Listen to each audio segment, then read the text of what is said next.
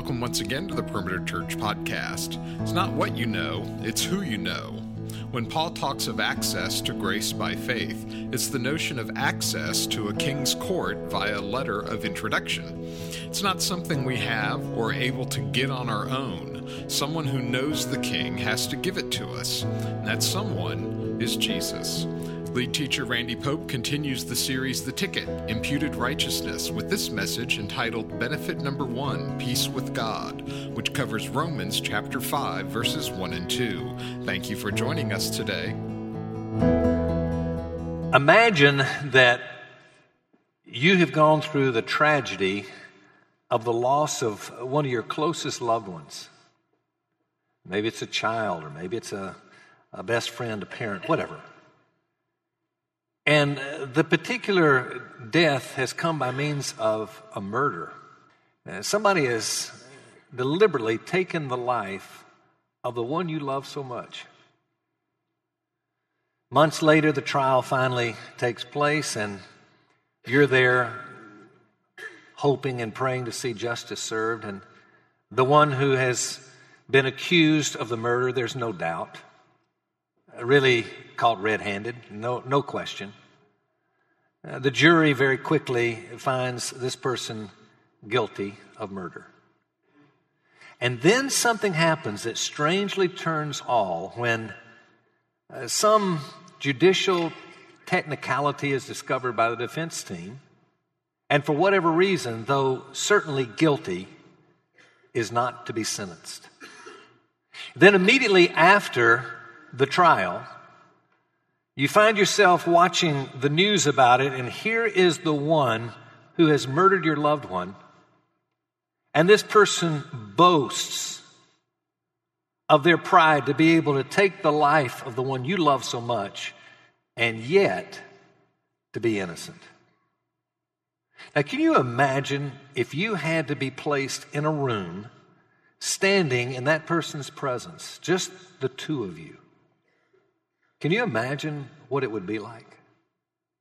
Can you imagine the enmity, the type of distance relationally that you would experience, the type of hatred, anger? And you'd have great cause to feel that way. Now, you take that story, magnify it exponentially. I mean, more than you and I could ever consciously figure out or imagine, just multiply it again and again and again and again and again, and we still would not have scratched the surface that would describe the enmity between holy God and sinful man. Now, I realize that most Christians don't buy that. I mean, not in full. We say, I know there's great enmity, but we really can't figure it out. We can't feel it. We can't imagine what that enmity really is like. But as you walk through Scripture, you find some very strong language.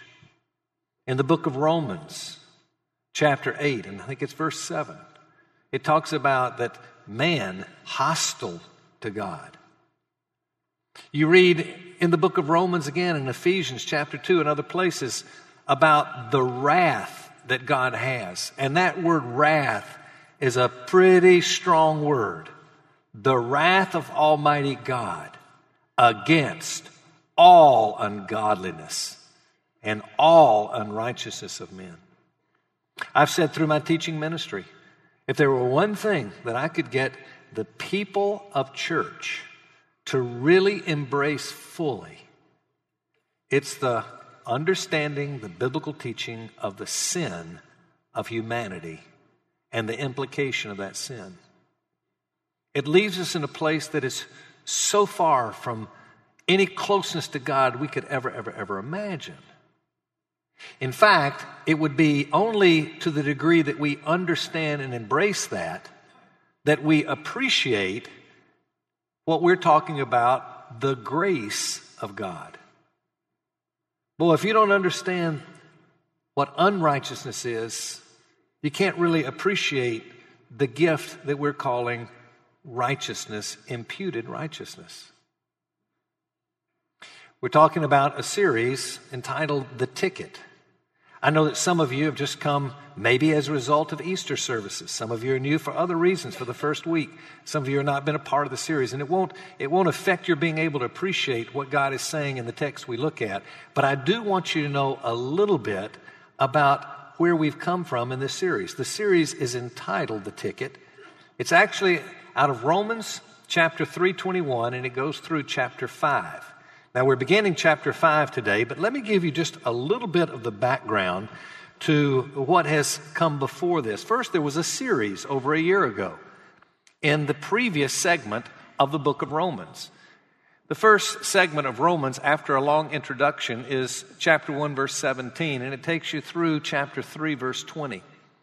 And the whole teaching of the author, Apostle Paul, under inspiration of God, the true author, he is writing for us to understand this thing called separation, sin, rebellion, whatever you want to call it. And so we have a word that we use, and Paul uses it called unrighteousness. The unrighteousness of men. Well, that is described clearly in those three chapters. Then we come to the beginning of this series in chapter 3 we come to verse 21, and through the end of that chapter, uh, we have the, the whole description of this idea of righteousness. This is what righteousness is. When you come to chapter 4, Paul eliminates all the wrong ways to come to this thing called righteousness. He says it's not by religious performance, it's not by morality, it's not by ceremonial, it's not by anything that we do. It is solely based on what Jesus has done for us. Then we come to the very end of uh, the chapter, and uh, in chapter four, the very it starts telling us now. Now here's how you open this great gift called righteousness. Imputed righteousness. Imputed meaning placed upon us the righteousness of God, literally placed on His people who are in His family, His children. He places that righteousness on us. And he says, now the way this is going to happen is what's called faith. And so he describes in great detail here's what faith really is faith is a trust, it's where you put your trust in him. Instead of saying it's what I do, no, no, no. It's what he has done for me. That's faith. And it's called faith alone in Christ. Now, when we come to the fifth chapter, we're going to uh, see three different benefits that are given to us because of this imputed righteousness. So I'll put it as a thesis for this week and the next two. There are three benefits guaranteed by the imputing of righteousness. Here they are. Number one, peace with God. Number two, profit in tribulation. And then number three, protection from God's wrath. Now, this week we're going to look at this idea of peace with God. And to do so, we're going to look at verses 1 and 2. So if you have your Bibles, make sure you're there at Romans chapter 5. And this is how it reads in the first two verses. Therefore, all right, whenever there's a therefore, you always have to ask what it's there for having been justified by faith, and we're going to look at what those things are that are the therefore. Having been justified by faith, we have peace with God. Now, I want you to keep that word with in mind because it's going to be a whole lot different than peace of God. We'll come to that. We have peace with God through our Lord Jesus Christ through whom also we have obtained our introduction by faith into this grace in which we stand, and we exult in the hope of the glory of God. Let's look at, uh, I think, two considerations from the text will make it about all we can get through today, and I, I think it'll, it'll give us everything we really need to get from this text. Two basic considerations. Here's the first one. As a result of our imputed righteousness, we have peace with God. Peace with God. Let's start with the first of uh, the first verse, and and I know I just read it, but listen to this part again. Therefore, having been justified by faith, which is what he has been talking about. Therefore, all the things he's been saying about being justified by faith, you have this imputed righteousness. We have peace with God through our Lord Jesus Christ. Now, he doesn't say we can have peace with God. He says we have peace with God. There is no such thing as someone being justified by Christ, putting faith in Christ, and at the same time not having peace with God. It comes by faith. That is what we get. We have peace with God. Now, the next word that he uses there, he says, um, justified by faith. We do it by being justified. I want to review justified. We've talked about this the last few weeks. Justified, one way you can remember it, just as if I'd never sinned. Now, the reality is, it's as if we had sinned and God had removed the sin, but it leaves us in the result of living life in terms of our relationship with God as if I had never sinned, meaning it's forgiven. Justified by faith, we have peace with God. Now, in the book of Philippians, chapter 4, there's a text there that many Christians are familiar with, and it says, it talks about the peace of God which passes all human comprehension. Now, that's a whole lot different than this thing called peace with God. So let me make this very, very, very clear. A person cannot have the peace of God, Philippians 4, cannot have the peace of God unless first they've had the peace with God that our text is referring to. Do you follow that? Peace with God now I can have the peace of God.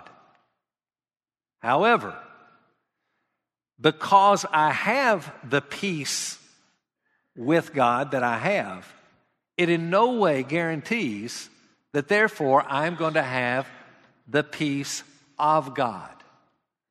There are plenty of us here as Christians that are going to find out in eternity that we have peace with God. Maybe it came when we were a child. Maybe it came five years ago as an adult. I don't know. But you have peace with God. But you're not living much peace of God at all. That's something that's far from you. You would long to have peace. And you say, Why, as a Christian, do I not have more peace? You're going to learn this week and the next few why. But the two are totally different. One has to do with how we stand in the presence of God. I mean, it's, that's, that's the peace we have with God. The other, what has to do with a, an outworking of that peace with God. Now, keeping that in mind, let's push on just a little bit further. What we've been talking about is not how we stand up to the trials of life, but how do we stand up to the laws of God? God says, hey, you have peace with me. As far as I'm concerned, you've kept all the laws. What does that mean? It doesn't matter if we keep his laws? Oh, no, no, no, no, no. Our relationship with God, things like the peace of God, are affected by how we follow his teachings and many other things. But the reality is this keep them in mind peace with God. I like to think of it this way. We're about to see these words. We're going to stand in grace. I want you to think of a circle from this point on. I want you to think of a circle. And when we walk into that circle from the world at large, and we take a step into this circle of grace, at that moment we have this thing called peace with God. Follow the text. It says, through whom we have, in fact, let me read, let me read verse 2 first, because uh, I'm getting ahead of myself if I don't. Through whom also we have obtained our introduction by faith into this grace in which we stand. Remember the circle of grace. Now, just using that part of the text, through whom we also have obtained our introduction. The idea here is having obtained. Now, there's the Greek language that the New Testament, for the most part, is written in. It is a very, very complex language. We have tenses, verb tenses in the English language. They have tenses that say a lot more than ours do. This particular word has to do with the idea obtained, it's past tense, and it means a once and for all action. Do you hear that? We have obtained. We have walked into this grace. We have been introduced into this grace. We have obtained it. It is a once and for all action. We can't, oh man, look what I've done, look what I've done. I've kind of slipped away from His grace again. Oh my goodness. And then, oh, here I come back again. No, no, no. It's once and for all. Do you get that? Very important to know. We can be in this circle of grace and we can sin so mightily and so break our fellowship and what we experience with our God. But His love never changes. Why? Because we're never outside what? Grace. God giving us what we don't deserve. Once we are introduced or brought into this, we have access to this, we never, ever, ever can or will leave it again. Now, this word introduction into the grace in which we stand, it's an interesting word. Let me give you the definition of it. It means denoting the privilege of approaching or being introduced in the presence of someone in high station, especially a royal or divine personage. Now, this means that we are brought into this circle of grace, and who's there except our Lord Jesus? Almighty God Himself, and we are brought into the circle of grace, and we're now confronted with Almighty God. You remember the introductory illustration? The enmity? that did exist. Now we sin so mightily. And instead of this, how could you? How could you, as my creation, and now my wrath is to be set upon you? All of a sudden, even in spite of our sin, it's this grabbing of us and loving us, saying, I accept you in my son Jesus. I love you as if you'd never sinned.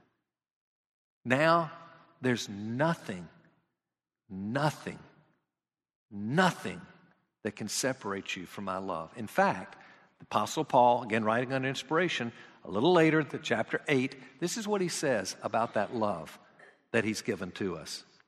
For I am convinced that neither death, nor life, nor angels, nor principalities, nor things present, nor things to come, nor powers, nor height, nor depth, nor any other created thing will be able to separate us from the love of God, which is in Christ Jesus our Lord. That's how much you love. Paul understands it. Why? Because he understands the circle of grace. And he knows that he stands in that, as all Christians do, and he says, nothing will ever separate you from that love. How does that hit you? Is that not unbelievable? That there could be that kind of enmity and now nothing can separate us from that love? We stand in that grace. I'll go back now to the Ephesians 2 text. And here's one way it's described. In chapter 2, verse 18 of Ephesians, says, For through him we both have our access in one spirit to the Father. Access to what? That circle of grace. A little bit later in the book of Ephesians, chapter 3, it says, verse 12, in whom we have boldness and confident access through faith in him.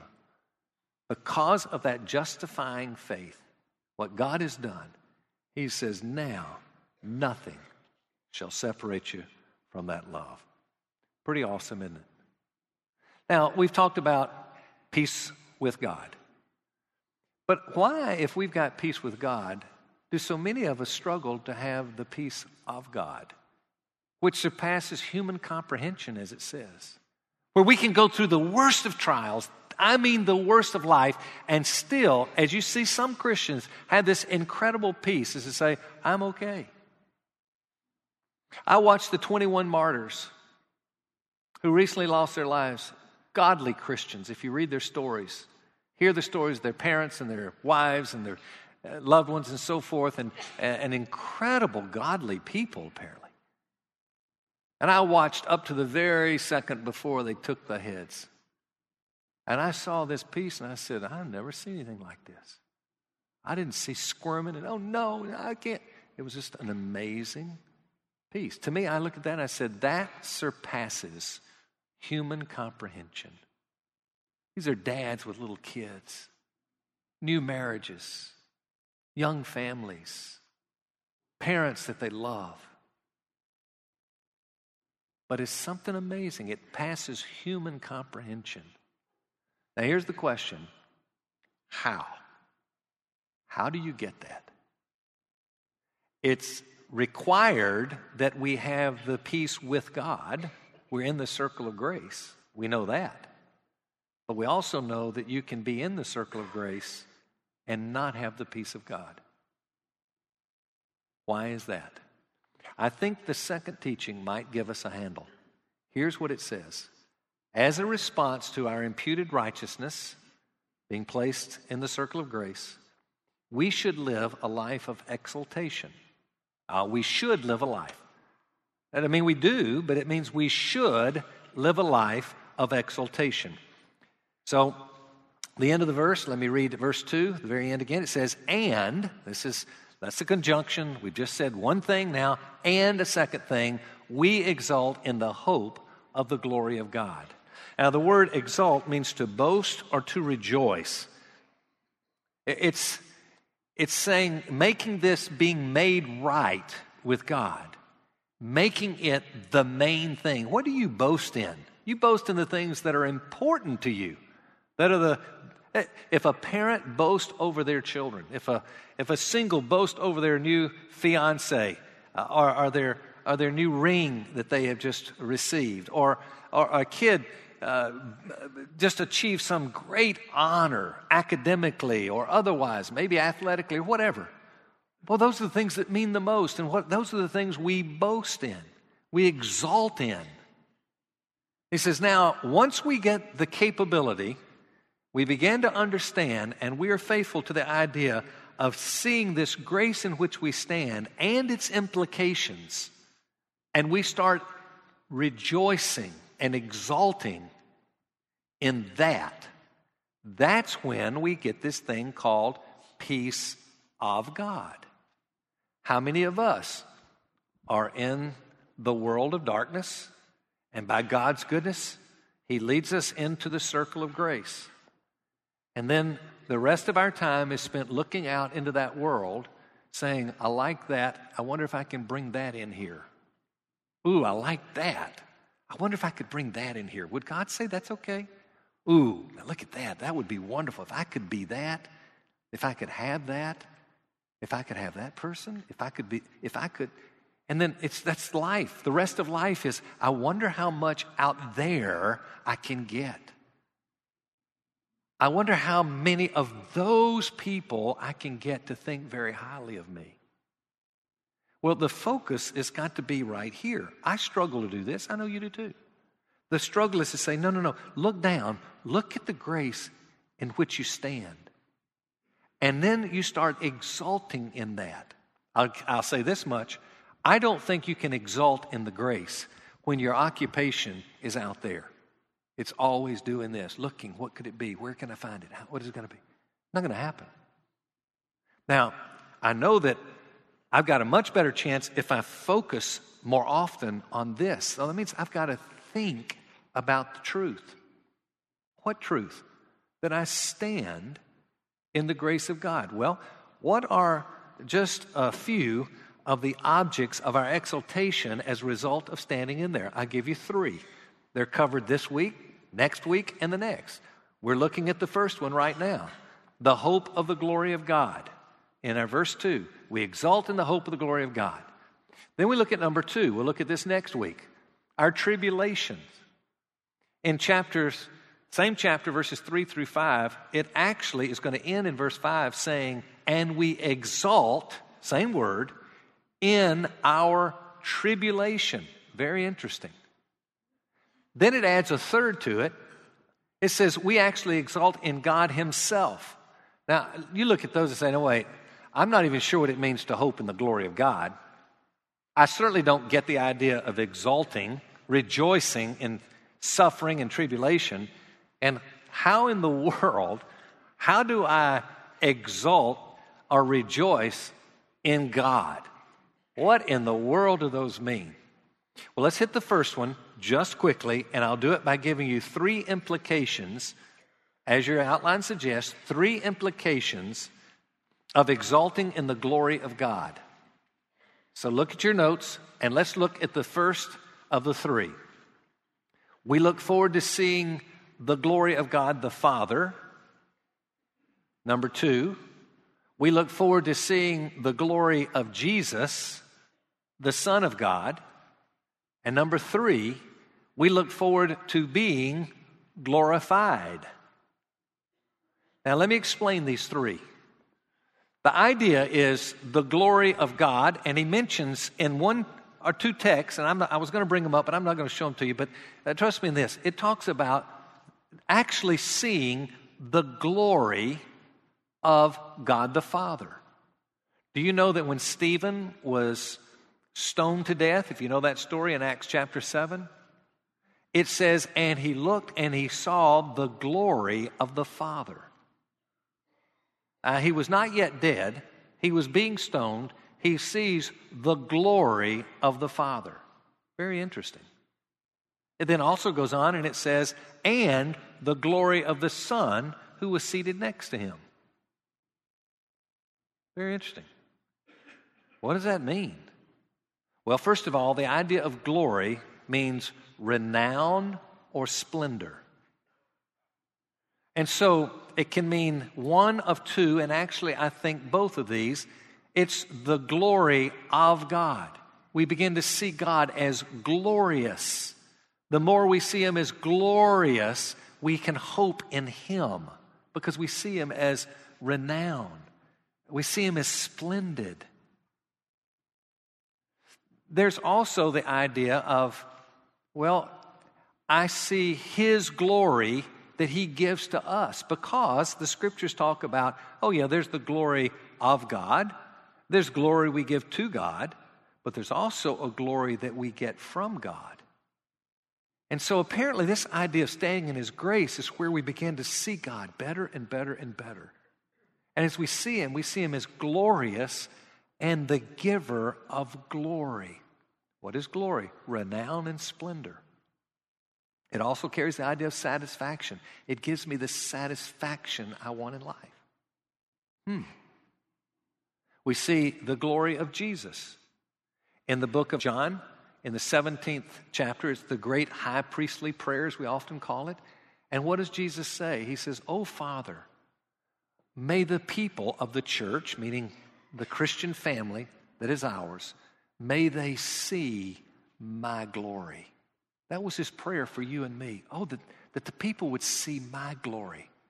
They would see how glorious I am, but they would also see the glory that I give to them, which is the idea of the third piece, and that's the glorification. See, glorification is what happens after Christ returns. We are now brought back to our full state of glory. Many of us know the text in Romans 3 for all have sinned and fall short of the glory of God. We were born with renown and splendor in the creation of God without sin, and it was stripped away. And now there's going to be a time coming when we are back with Him and He's come back to earth, that we now are back to that original state of full renown, splendor, satisfaction. It is called glorification. It's all glory that we will ever need given to us. There's a text that Paul writes to the Corinthians, put this up. It's a great text. I love it. 2 Corinthians 3:18 it says, "But we all with unveiled face beholding as in a mirror the glory of the Lord are being transformed into the same image. That's the image of his glory. From glory to glory, in the original language, that literally is saying glory added to glory, just as from the Lord the Spirit. Meaning, as we're in this, as we're in this circle of grace, and we're not looking, what can I find to bring in here? What is what's acceptable? What can I do? It's more daily starting life looking down, saying, Look at what does it mean that I stand in his grace? And I I get to understand that as I as I peer into who he is and what he's done for me and his glory and so forth, that, that literally glory is added to glory is added to glory. And that's what gives us this capability that when the worst of tragedies happen, that we can have the peace of God. More that we do this, looking out, less peace. More we look down and check out what it means, we see the glory of the Father, the Son, and the future of our own glorification. That's why in the book of Romans, again, it's in chapter 8, it's further along, but he says, the suffering of this present world, it's not even worthy to be compared to the glory yet to be revealed. That's why we want to keep our eyes on the glory yet to be revealed. It's the story I've often said of the, uh, of the, the mother that has the child and has incredible, incredible, incredible pain and agony and, and going through the childbirth and then says, Let's do it again. Oh, I can, I can take the pain if the glory of the baby is yet to come. If I focus on the baby, I can do it. I just don't think I can handle the pain without the glory of the baby.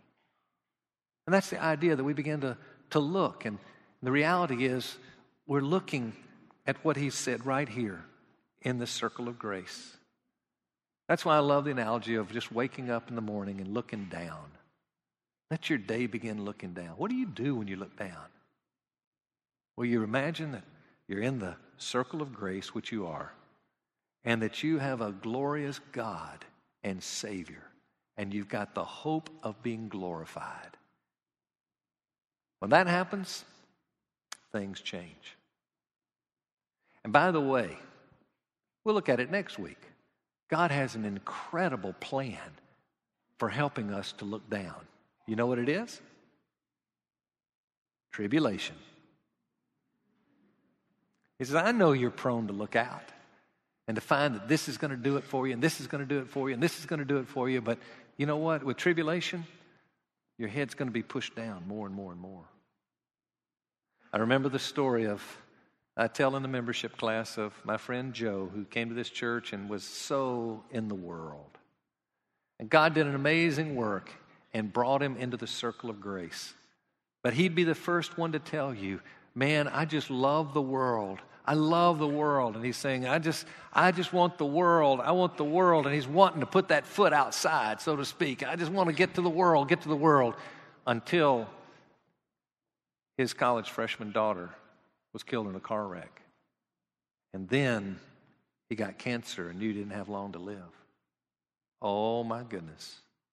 All of a sudden, all things changed. He didn't want to look out to the world, he wanted to look in the circle of grace.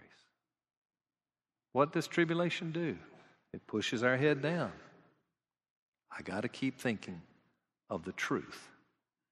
And then, as we'll talk further next week, then we have that ability to say, you know what? The glory yet to be revealed. Oh, it makes the tribulations of this world look a whole lot different. It's called the peace of God. No peace of God without peace with God. But once you get peace with God, you got to keep your head looking at the circle of grace. You do that, now there's the hope of peace of God.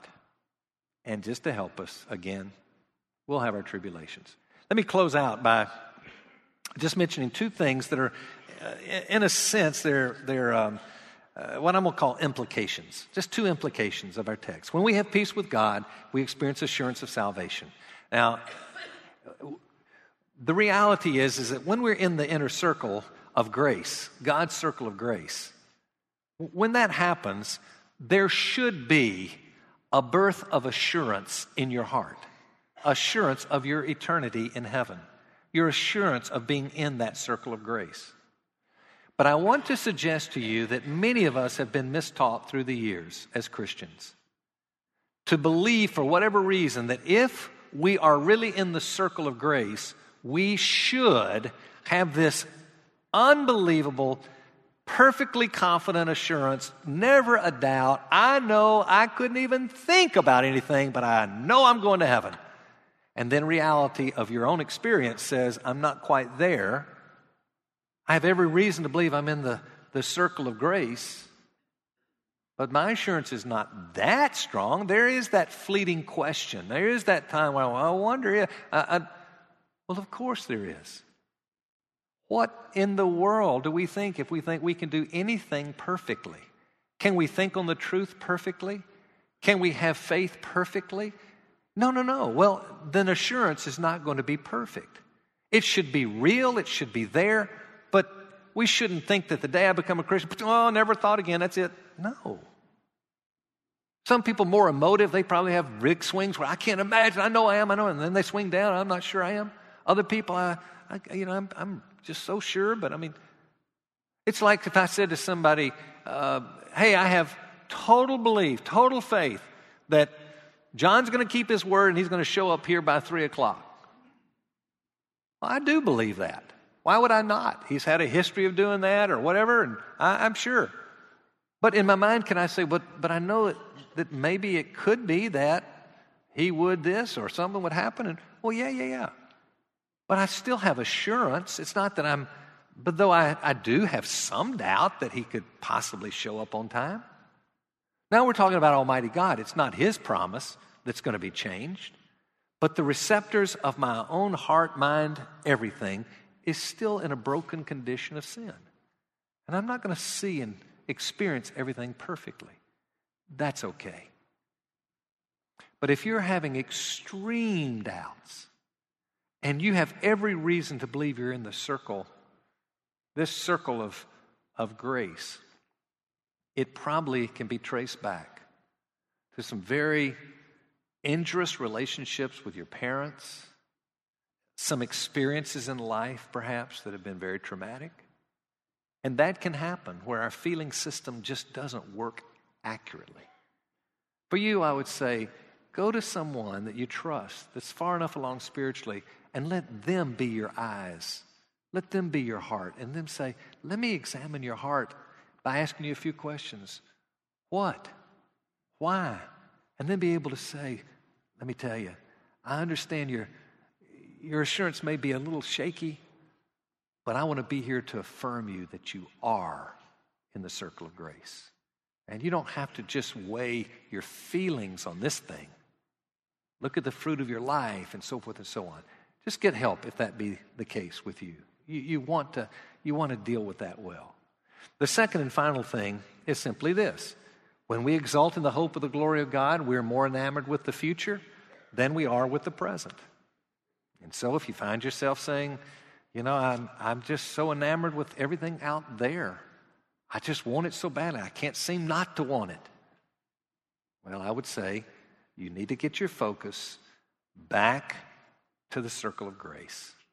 The implications of the glory of the Father, the Son, and your own glorification. And the more you think on the truth, the more you'll be set free. That's going to equate to this thing we call the peace of God. We'll learn more about that next week.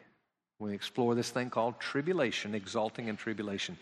As I uh, pray, I want to pray for you, for you that are what we would call seekers. You're kind of trying to figure it out, the faith. My prayer for you as I close is that God would give you everything you need to understand this love and the beauty of the circle of grace, that you would see the cross of Christ and you would find Him ushering you, introducing you in to this great grace in which we stand. For you that are Christians, my prayer for you as we close is simply going to be this God, let us exalt in the hope of glory. That means, God, help us keep our heads down as we pray together. Let's pray. Father in heaven, I pray you would remind us of the truth. And for those that are here as seekers, that they might remember it's not what we do, it's what you have done through your son's death on our behalf. Would you grant right now for many to be introduced into your presence and to be able to stand in the grace with one that was at one time to give wrath and now to give only love forever and ever. Grant that they would experience that. Father, I pray for those of us that are your children. We ask, God, do a great work in our hearts. We want peace, the peace of you that surpasses all human comprehension. Grant that, Father, as we would be able to keep our heads down and constantly focused on the great grace in which we stand. So thank you for the privilege to know truth. May it set us free. We thank you for this time. In Jesus' name, amen. You've been listening to the Perimeter Church podcast. Perimeter Church is located at the corner of Highway 141 and Old Alabama Road in Johns Creek, Georgia. Please visit our website at www.perimeter.org for more information, to give us your feedback, and find other messages from our teaching team. Thanks for making this podcast a part of your day.